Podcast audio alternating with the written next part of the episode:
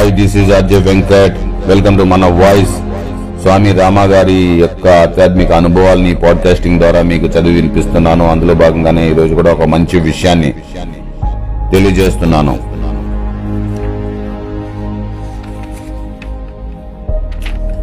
కంటినీరు కార్చే ప్రతిమ. నేను తరచు హిమాలయాలలో ఉత్తర్ బృందావనం అనే ఒక ఆశ్రమానికి వెళ్తూ ఉండేవాడిని. అక్కడ నేను కృష్ణ ప్రేమ్ మరియు ఆనంద బిక్కు సత్సంగంతో కాలక్షేపం చేశాను. ఆ ఇద్దరు యూరోప్ దేశస్తుల్లో ఒకతను ఇంగ్లీష్ ప్రొఫెసర్ గాను ఇంకొకతను వైద్య శాస్త్ర ప్రొఫెసర్ గాను ఉండేవారు. వారిద్దరూ బెంగాల్కి చెందిన ఒక స్త్రీ గూఢమతవాది మాతా యశోదమ్మ శిష్యులు.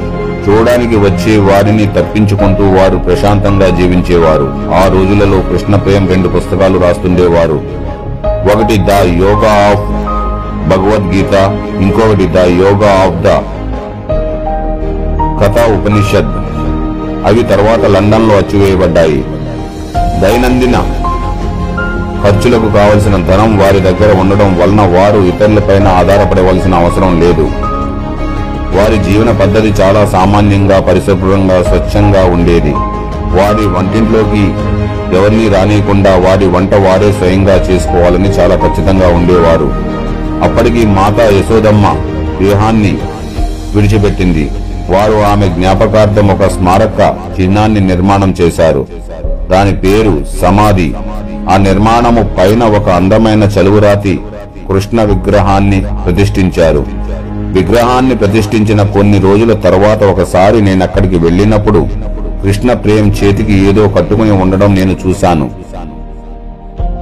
దాని గురించి నేను అతన్ని అడిగితే అతను అన్నాడు నువ్వు నన్ను నమ్మవు. అది నాకు విశదీకరించండి అని నేను అన్నాను అతను సమాధానం ఇస్తూ మీరు అన్నీ బుద్ధిపరంగా ఆలోచిస్తారు. నేను వెర్రివాడినని మీరు అనుకుంటారేమో అని భయంగా ఉంది. అయినా మీకు చెప్తాను పదిహేను రోజుల కిందట స్మారక చిహ్నం మీద ప్రతిష్ఠించిన కృష్ణ విగ్రహం కన్నీళ్ళు కార్చడం మొదలుపెట్టింది. ఆ కన్నీళ్ళ విగ్రహం నుండి ఆగకుండా కారుతూనే ఉన్నాయి. కారుతున్న నీళ్ళకి ఆధారం ఏదైనా ఉంటుందేమోనని విగ్రహం యొక్క అడుగు భాగాన్ని విడదీసి చూశాను కానీ ఏమీ కనిపించలేదు. విగ్రహం ద్వారా నీళ్ళు పైకి వచ్చి దాని కళ్ళ నుండి ప్రవహించే అవకాశం ఏమీ లేదు.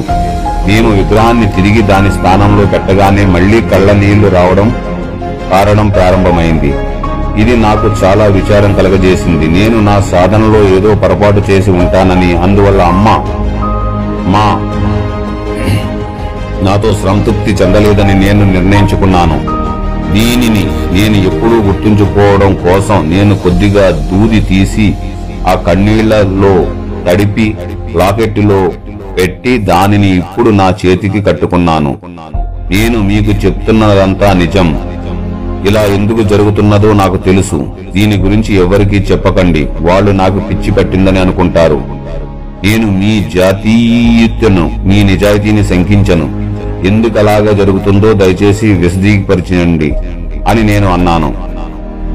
అతను అన్నాడు గురువు ఇతర లోకం నుండి అనేక విధాలుగా ముందుకు నడిపిస్తూనే ఉంటారు మార్గాన్ని చూపిస్తూనే ఉంటారు. ఇది నాకు ఒక ఆదేశం. నేను చాలా సోమరి నయ్యాను. నా సాయంకాలపు సాధన చేయడానికి బదులు నేను త్వరగా నిద్రపోతున్నాను. మేము సోమరితనానికి లొంగిపోయి మా సాధనని తప్పితే మాకు గుర్తు చేయడం ఆమెకు అలవాటు. ఇది సరియైన వివరణ అయి తీరుతుంది. అతను చాలా గంభీరంగా అయిపోయి ఏడవడం మొదలుపెట్టాడు. అతనికి గురువుపై అపారమైన ప్రేమతో కూడిన భక్తి ఇది నాలో ఆలోచనలను రేకెత్తించింది.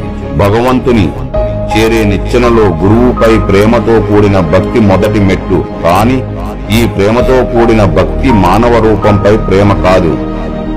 బ్రాహ్మణులు తప్ప భారతదేశంలోని ఇతర ప్రజలు అందరూ ఈ ఇద్దరు యూరోపియన్ దేశపు స్వాములను కృష్ణ ప్రేమ్ అతని సహచర శిష్యుడు ఆనంద్ బిక్యుని మెచ్చుకునేవారు.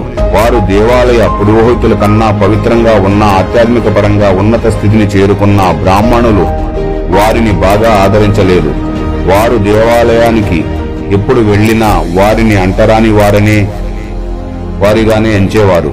ఆ బ్రాహ్మణులని నేనెప్పుడూ అధిక్షేపిస్తూ ఉండేవాడిని.